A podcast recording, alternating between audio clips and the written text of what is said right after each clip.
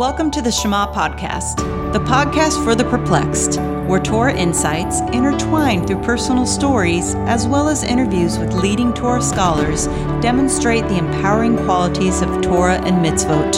For more great Torah learning through Torch, the Torah Outreach Center of Houston, go to torchweb.org. Now to the show. Welcome back to another episode of the Shema Podcast. My friends, I am going to continue with the theme we left off on our last episode of, of cultivating the garden of the mind. I want to stick on this concept of the mind and with the help of Hashem and what I've been learning from Akiva Tatz in his book Living Inspired. I, I discussed this book the other day when I was talking with David Block, and I said how I wanted to internalize everything about it and of course, one of the best ways to do that is to really contemplate it to a level that you can articulate it. That's when it becomes das, that's what becomes part of who you are. I knew there was so much wisdom packed into this text. And the more I delved into it and, started rereading passages over and over again and, and, contemplating them. Matter of fact, this last Shabbos, I probably spent more time contemplating a few paragraphs than I did actually reading and studying. I think it, it bore fruit. And I'm finally beginning to get some ideas that I've heard over the years. I mean, over the last decade, as I've been studying these concepts, they be, they're beginning to come together and formulate in my mind in a way that I'm beginning to truly comprehend them. I mean, matter of fact, one of the ideas he brings up is that with true Daas, with truly knowing something, that once we begin to put it into words, we begin to limit it and hide some of that truth because true wisdom is infinite and words are finite.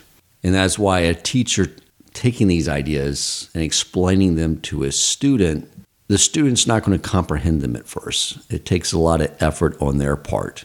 But I think since, you know, I'm a simple Jew, if I can begin to grasp something, then I think I can explain it in a way that will resonate with others that are on my level, that are on my lower level. Maybe that's what I can bring to the table. And so, what Rabbi Akiva Tatz brings out is he really explains the structure of the mind and all its components. Now, a common theme that I've discussed that I've learned is that the way we were built contains within it a lot of default programming. And that default programming is basically running the same way the animal kingdom operates. And our job is to re engineer and switch that default programming 180 degrees. So, one of the ideas I've discussed, I learned from Rabbi Yokov Wolbe early on, was about how to fulfill the mitzvah of loving your fellow Jew. You hear that the first time, sounds nice, but how do you flip a switch to create love? You don't. There has to be a process involved, a step by step process. And even with that step by step process, it still takes training to rewire how we react to things so it becomes our natural MO. It becomes our new habit, overriding the default habit. So, for instance, with regard to loving your fellow Jew as yourself, he points out that our default programming is to look critically of those around us, analyze their negative qualities, but yet be devoid of any type of introspection. That's what the Yetzer Hara is trying to reinforce that default programming. We have to override it. We have to train ourselves to only see the positive qualities in those around us and refocus that harsh analytical analysis, critical analysis on ourselves. That's how we continually improve ourselves. The default comes easy. People are all Sigmund Freud when it comes to analyzing the frailties and negative qualities and character traits of others. But when it comes to doing introspection and looking inwardly, that becomes a challenge. I spoke on a earlier podcast a few ago about how our default pattern is to want to satisfy some innate needs we have of receiving love and honor of those around us to flipping that over and only seeking to provide love and honor to our Creator. And one of the ways we do that is providing love and honor to our fellow Jew. A total 180 from what we were originally programmed to operate on. I think an idea I've discussed before too when I was learning Ramchal with my friend Ross Altman was that the purpose of mankind is to have the neshama commandeer the body and make the body subservient to the neshama. But we're going to be able to break this down a lot more. Another area where we operate by default that will lead us into the direction we're going on this episode. And it's something I used to speak quite a bit about when I was out talking to investment professionals at industry events in the area of behavioral finance. A lot of behavioral finance a lot of the terminology is classifying people's behavior like that of animals.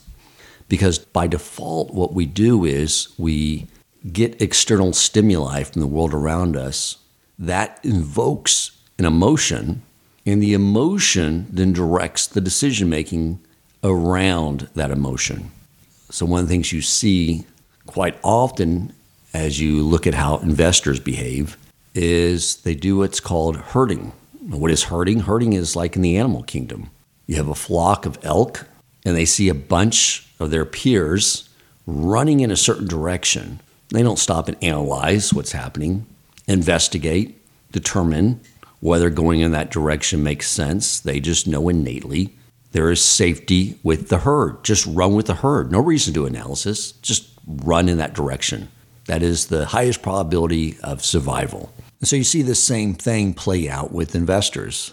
They'll start buying a certain stock. Why? Because they're going higher. They're moving with the herd. It's not they research their any analysis. It's just that you see the same phenomena playing out.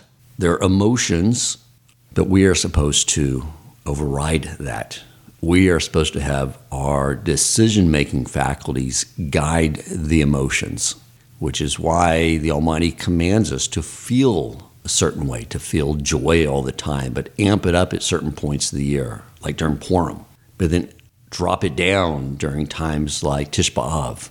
He is telling us that, that your emotions are something that are to be directed by your intellect, your intellect directed by Him, and that way you are taking ideas and concepts, holy concepts, and using them to fuel the way we emotionally attach to this world, which is really the emotions are where we connect to the physical world in the most intimate and close way.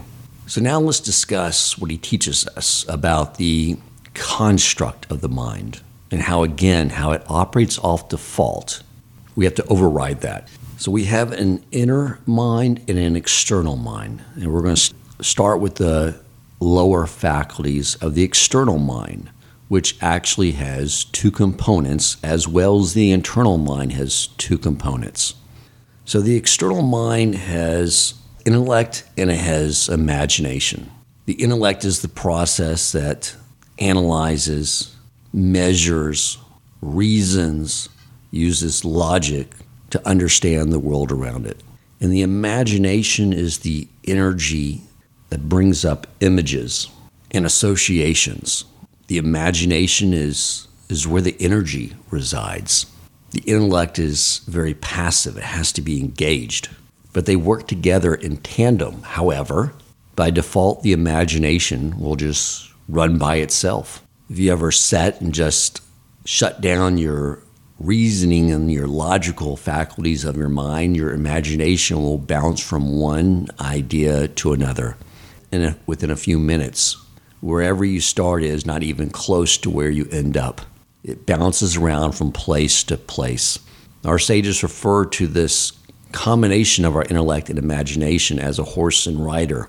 The imagination is the horse galloping around, and we have to take it by the reins and use our intellect to guide it. But both are needed.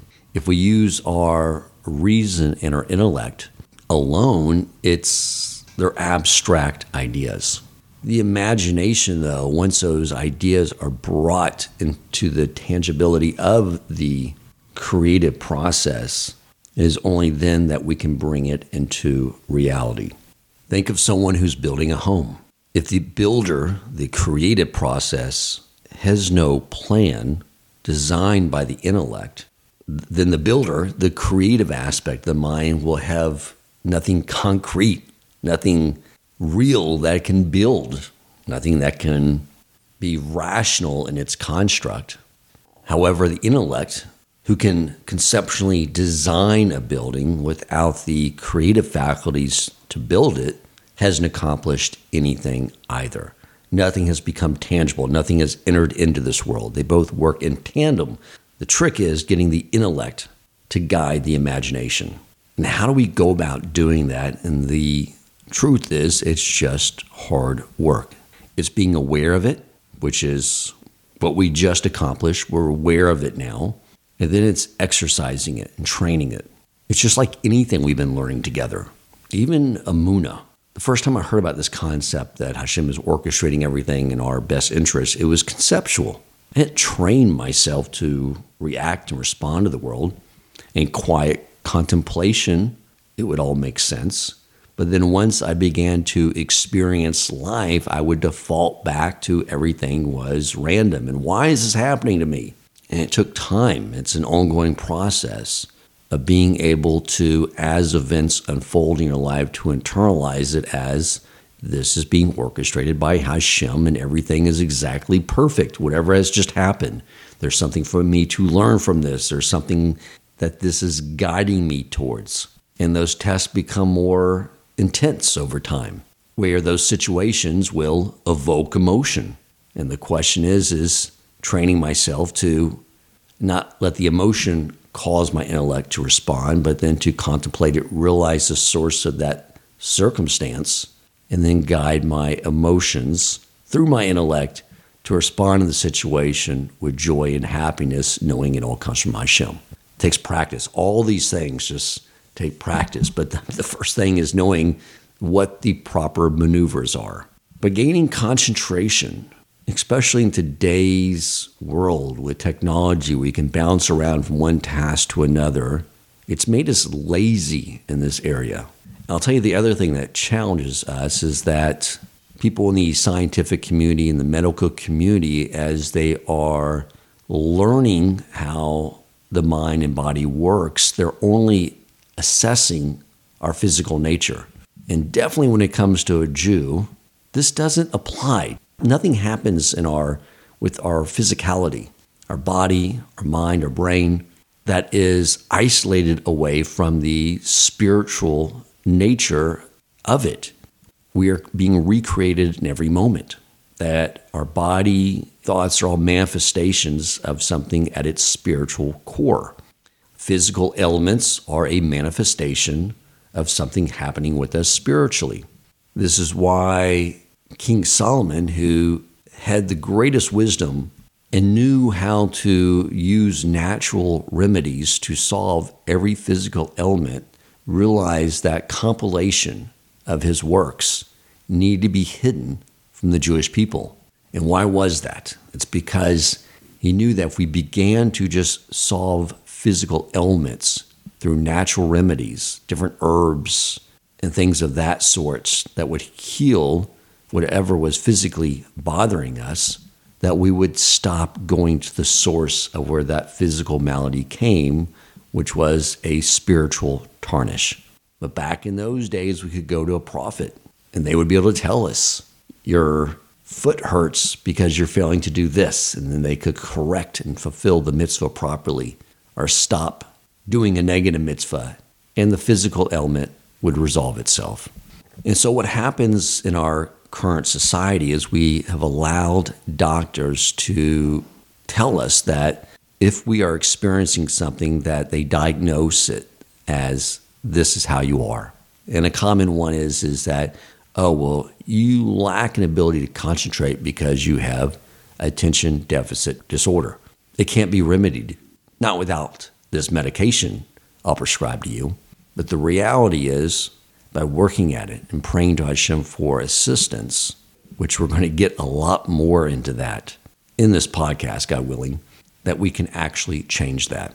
Now, I shared something on an earlier podcast. I'm going to share it again to demonstrate this idea. As I know many of you are new listeners, you may not have heard that episode, but I had an experience around five or six years ago where my left shoulder was got really injured. And whenever I tried to do any type of lift, a bench press especially, it would scream. And so I stopped doing those exercises, waiting for my left shoulder to heal itself. A year goes by, I still can't do anything.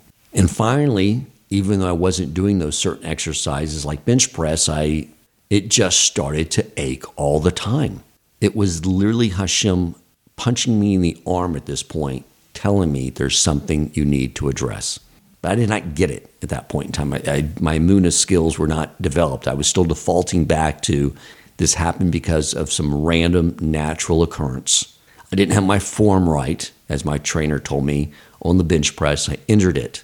And I forgot that the pain was actually coming from something Hashem was orchestrating. So I go to the doctor when it got so bad I couldn't take my shirt off one night. I couldn't lift my arms over my shoulders. So I go to the doctor and he runs a test and does the MRI. And he, we sit down in his office and he tells me, hey, this is serious. You have severe arthritis in your left shoulder, severe, and it's not going to go away. And your entire life now is about pain management with this. I'm going to write you a prescription for some pain medication, try it out for a few weeks, come back and see me. And it's just going to be a back and forth working for the right, proper balance of pain medication to alleviate this pain in your left shoulder. But things like overhead press, bench press, forget it. Those things are done. And as I'm sitting in front of the pharmacy about to go in, I realized my training, my prior training, that this came from Hashem. So I, instead of going into the pharmacy, I went home, canceled my appointments, shut the door to my office, and sat and spoke to Hashem and did teshuvah. He helped me recognize what he was trying to communicate to me the whole time for years now. And I finally started doing that. It brought me to tears. And I was spent the entire afternoon just doing that. But by the time it was over, my shoulder pain had, for the most part, gone away. And by the next day, it was totally gone. And the following week, I decided to try out doing bench press. I put on some weight, no issue. And I kept stacking it and stacking it and was able to lift a heavy bench press with no pain whatsoever. And I'm never taking pain medication every now and then I'll get some uh, a little bit of pain in the left shoulder, but I realize it's always in those moments where I'm lacking amuna. And it's I realize it's Hashem's way of reminding me I'm right here. And once I recognize that, then the pain goes back away again. So when it comes this area of harnessing the intellect and getting it to control the imagination, this is something that we need to ignore the doctors when they tell us, oh, well, you just have ADD. There's nothing you can do about it. It's not true. Now let's talk about the, the internal mind and its two components. There's Daas, which we discuss, knowing something, and there's Ratzon, will. And once again, I want to work backwards because when we get to Ratzon, will, that's where we really define who we are. And it will reconcile a lot of things that I've discussed over the years. So let's start with the exterior, Daas. This is something that I've read over and over again what he was discussing, but I think I finally got it through the following analogy. And this gets at the core of our purpose here. We discuss how the exterior mind, the intellect, gathers data, analyzes, measures to make sense of everything. Rabbi Tatz discusses in the book it's like a camera that's peering out, measuring everything.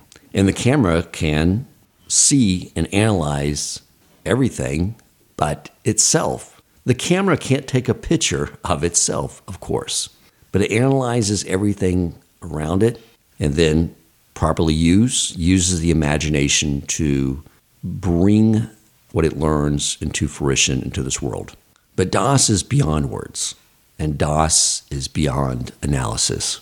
So here's the analogy I came up with. If I were to go outside and walk down the street, I would certainly find, especially on a Shabbos day, a mother holding her young child. If I were to approach her, engage her in the following conversation, assuming naturally what would typically occur is she would grab her child and run for help because I would look like a psychopath having this dialogue with her. But let's just assume, for the sake of this podcast, that she allows me to have the following conversation with her. And I say to her, Do you love your child? And the mother responds, Of course.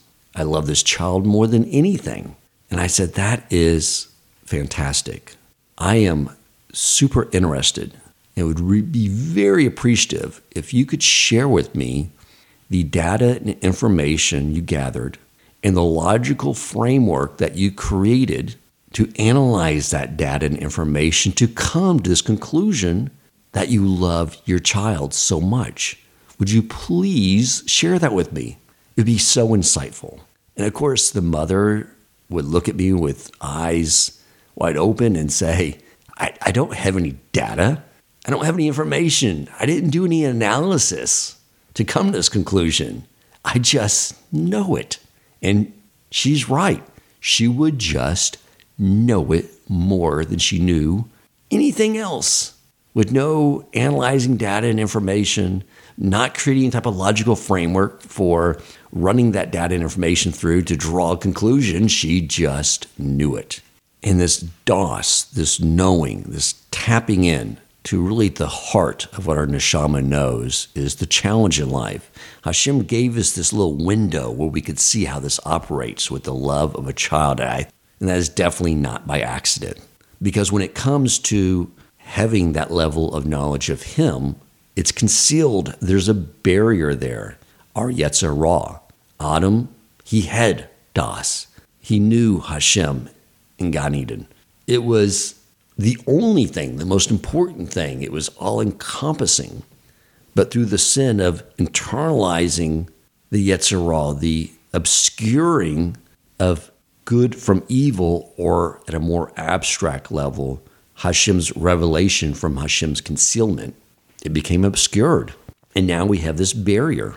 And of course, the one window of unencumbered das, the feelings we have for our child, knowing how much we love them without analysis, he gave us a glimpse into that so we would know how he loves us. He wanted us to see that clearly.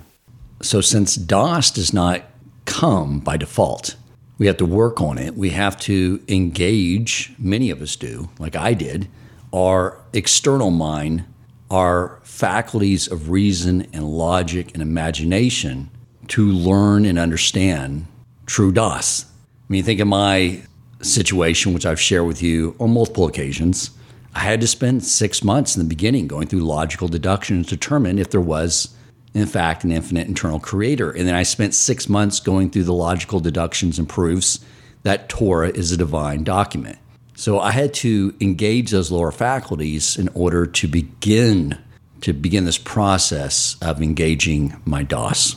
There's, there's also something else about Daas. I'm sure you've all experienced a situation where you have a problem, you rack your brain, you're using all your intellectual faculties, reason, logic, trying to solve a problem. And you're just like hitting a brick wall with it. You, it just, the answer is not coming forth. And you'll do something like just quiet your mind or take a nap. And when you wake up, the answer is there.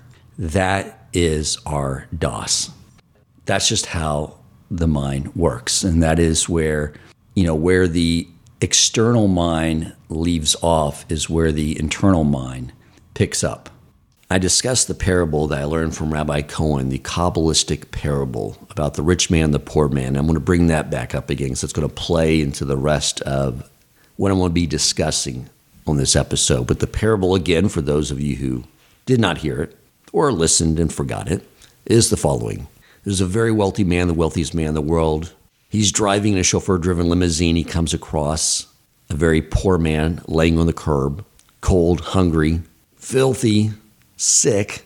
He picks him up, brings him to his guest house estate, which outside of the rich man's home is the nicest home in the world. The rich man proceeds to bring the best doctors to him, tailors to make the finest clothing for him, his chefs to make the finest food for him, he provides them with all of his needs. And any deficit he sees that the man has creates pain for the rich man. He wants to fulfill every one of this poor man's needs. And then finally, the poor man comes to the rich man and tells him there's still something he's lacking. And the rich man, in pain that he's not fulfilling the lack, says, Well, what is it so I can fulfill it? And the poor man says to the rich man, What I lack is the ability to reciprocate. I have no way of giving to you, no way of expressing my love to you. I can show gratitude for what you gave me, but I can't actually give you anything because you have everything, and everything I have came from you. And that is why Hashem created this world. But I believe this, this idea, this parable of the beggar and the rich man, brings us back to what our true desire is. And when we are focused on that, then we can even elevate our connection and motivation in doing a positive mitzvah, not doing a negative mitzvah, from simply the subsequent reward and punishment, but for the very mere fact that we have that opportunity now to give. Now, there's some, as we'll see when we get to Ratzon Will, there is some issues here that we're going to need to address. But back to this barrier between us knowing Hashem, this is how we reciprocate. The most general level to understand it is we spend our lives through learning Torah and through fulfilling mitzvos of tearing down this barrier, the Yetzer Hara. So we have this true knowledge.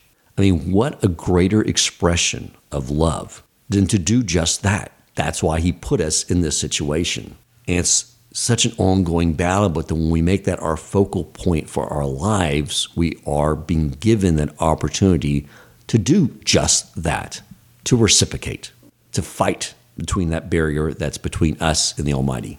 And before we get to Ratzon Will, I, I want to share a piece of emes truth that Rabbi Nagel shared with me in a group when he was teaching. But if you look at the way the secular world operates, who are very obviously just like the Greeks and Romans, they want to master their intellect and their knowledge of the world around them. But why do they want to acquire so much knowledge, earthly knowledge? It's so that they can control and manipulate and take. You can build wealth, have power, the more you know over someone else. Yet we, as a Jew, and through learning Torah, we are learning and obtaining and striving to obtain in greater quantities the wisdom from above. They seek wisdom in order to build up their ego and their arrogance. We seek Torah wisdom to drive down and eliminate our ego, aka Yetzer Hara, in order to connect to that internal wisdom, connect to our Creator, so that instead of taking from the world around us, we can give to the world around us. Another example of Daas is something that came up when I was doing a podcast with Rabbi Yokov Wolbe on, I think I called it, But I'm a Good Person, something I heard a lot, talking to secular Jews. I don't need to study Torah and do all those mitzvos. I mean, it doesn't matter that I'm just a good person. And I brought up in the podcast, well, how do you know what it means to be a good person? Because you ask a thousand people, you're going to get a thousand different answers. It's very subjective. But Rabbi Yokov Wolbe really distilled it down to its core. The best question to ask someone who says, Why not just be a good person? And he asked, Why do you want to be a good person? It's perfect. It's a great question. Why is that important to you? Because at a level, at their Daas, their knowing, their neshama, they know they want to be a good person, which right there opens up the gateway that there is something bigger to you than just your intellect and what you've ascertained on how to be a good person. It's there. Now, the way to tap into it is through the Torah mitzvos. That's why you can't just go through life saying, I'm going to be a good person. So now let's get to Ratzon, will. This is really, really where I had the biggest breakthrough. I had Rabbi Busko on many years ago on an episode called Who is the Me? Because all my learning had brought me to the realization that we are a neshama encased in the avatar of a body. The body is just the mechanism, the machinery that allows us to interact with this world. But if that's the case, what I asked him, then why in Modeh Ani do I thank God for returning my neshama to me?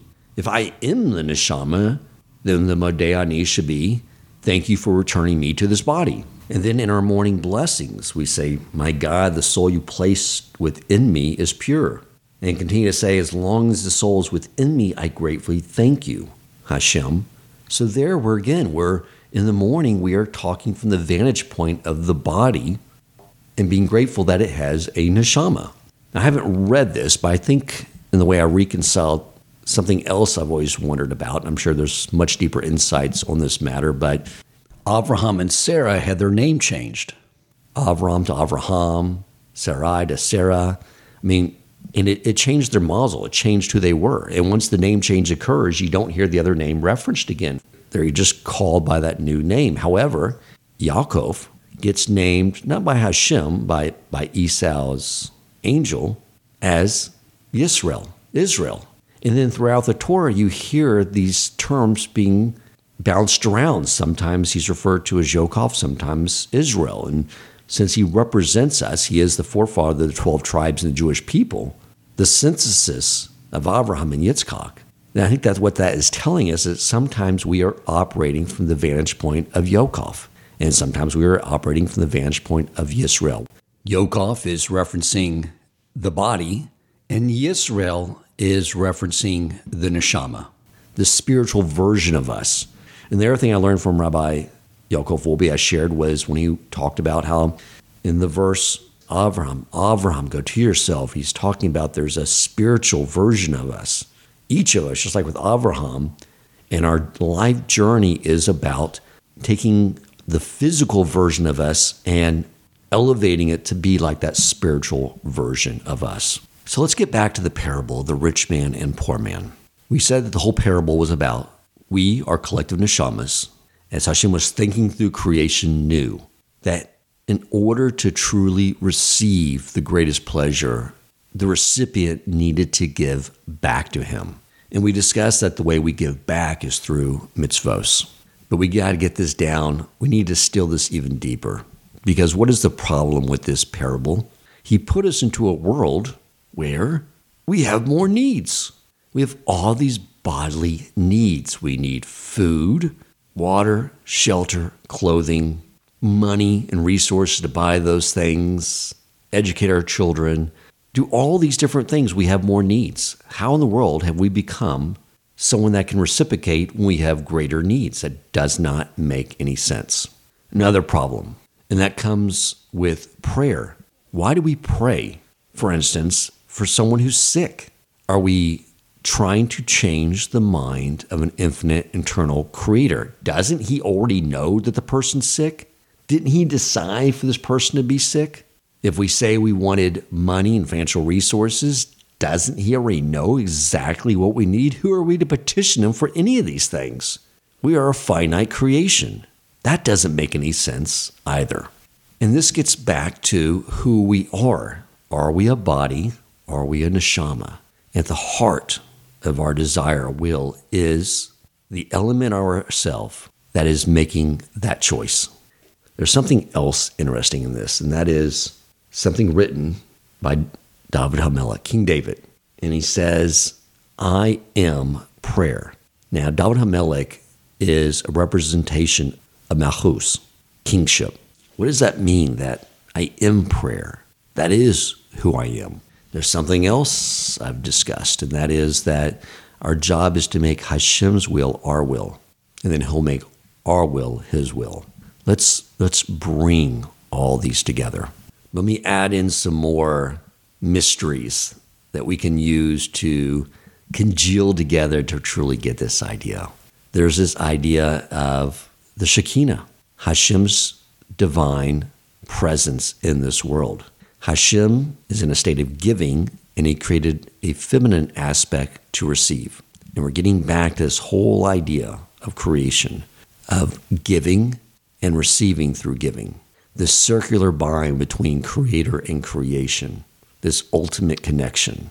We say in our siddur too on Shabbos for the Shekinah to wake up, dust herself off.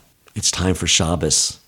And I've heard that the Shekinah is really the collective neshama of the Jewish people, and that the Shekinah is in exile with us, in agony and pain as we are. What does all this mean, my friends? This is really where we're going to get to the heart. It, for me, was a huge breakthrough. And it helps me understand the, the, the purpose of the prayer and the purpose of why we lack certain things. If someone were to pray and say, oh, Hashem, I need some serious money, millions, I need a yacht, like the one Jeff Bezos has, you know, so I can throw some massive, massive parties. And you know, matter of fact, I'm going to need some a lot more money because I'm going to need a Lamborghini, something that just has some ostentatious color to it that people immediately notice as I'm driving to my yacht. That way, people will notice me, and the beautiful women and all the cool party goers will say, "Who who is this guy?" And I'll be able to roll down my window after I got their attention, and they'll follow me to my yacht, and then I'll have this amazing yacht and have these amazing parties. It'll be so awesome. Please, please give me the money for this yacht and for this Lamborghini. And they pray and they pray, and they don't get the money for it. They don't understand. Why aren't my prayers answered? See, the truth is, is they are still acting like the beggar. Please give something to me. Hashem made us as his co creators. He created this world for this relationship, this ability to reciprocate.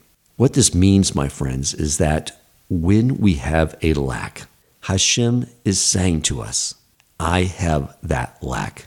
It depends on how you internalize it. You can internalize it in a selfish way for him to give something to you, or you can turn around. And this is the idea to contemplate because it's big.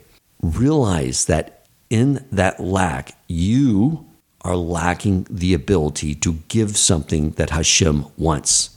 He is lacking it. He placed himself into a situation where he would need us to do certain things and then we would fulfill that lack. And so when it comes to our prayer, tefillah, it, it's not about changing Hashem's will. What we are doing is we are changing ourselves. We're changing our will, our desire for why we need that lack fulfilled. And yes, of course, by the mere fact that we are accepting that He is the source of everything alone is putting us at a much deeper level of connection. So let me give you an example of this. You wake up with a bad cold, you're sick, you're awful, you can't get out of bed. And your initial thoughts are, Hashem, heal me, so I'll feel better, so I won't be in such pain. And I'll be able to do things I want to do today. Please heal me. When, my friends, we can turn that around and truly at our gut core say, Hashem, if I am in this state of sickness, you will be lacking my ability to go to shul and daven to learn Torah, to fulfill mitzvos. Please, I cannot let you go with this lack. I need to be able to do this for you. That is why I'm here. And when that comes from the truest core of who we are, and that's what creates the pain for us, that we want to do something for Almighty and we are unable to do it, then we have made His will our will. They are become intertwined. Is the entire reason why He created this world. Again, He has basically flipped the table. And now the poor man is able to give to the rich man. But that's where it all comes down to. That's why David Hamelech says, I am prayer. That is what defines us. It is the whole idea of changing our will, what drives us. And it creates the ultimate connection. It's not, I need money, Hashem, so I can buy a yacht and a Lamborghini so I can have some amazing parties we make His will our will, when what pains us through lack of financial resources is that we can't give tzedakah, that we can't fulfill the mitzvos and have a beautiful meal at Shabbos or on Yom Tov, to wear nice clothing on Shabbos and, and throughout the week to represent to the world and clothe ourselves properly, to properly represent who we are. All these things, to live in a dignified manner, these are things Hashem wants for us. He commands us to do these things. So these lacks are really things that he is lacking. And my friends, when we can learn to think of everything we lack and then go into davening and define who we are by realizing that the pain we have is the pain that Hashem lacks with our lack of health. Or lack of resources, or lack of shalom bayis in the home, or whatever it may be. And then we turn our prayers around like Hannah did when she was praying. And she told Hashem, I want a son that I want to commit to the temple to serve you. And she said, If you don't give me a son, I'm going to have to force your hand, seclude myself with a man, so I'll be brought to court, drink the waters of Sota where, where your name is being dissolved, bring dishonor to you, only because I know you told us in your Torah that if I'm innocent, and I will be innocent, and I drink the Sota waters, that you will promise me a child. But I don't want to go that route and bring dishonor to you. So just give me a child. And he did. And he became Samuel. She understood how to do this properly. She understood what her purpose was. Our job is to bring honor to Hashem. Our, our job is to reciprocate. And whenever we can just remember that, whatever we may be lacking, realize that really that was created because Hashem is lacking that. And we are the ones that get to choose whether or not we recognize that it's His lack and ask Him for His help so we can fulfill His will in this world. I hope I did this topic justice. These are such important concepts. It really gets into the root and the core of everything, everything we're after, everything we're trying to accomplish. Thank you for listening. If you enjoyed this episode, please consider supporting Torch so they can continue to spread Torah wisdom to the world by making a donation at torchweb.org and clicking donate in the top right corner of the page.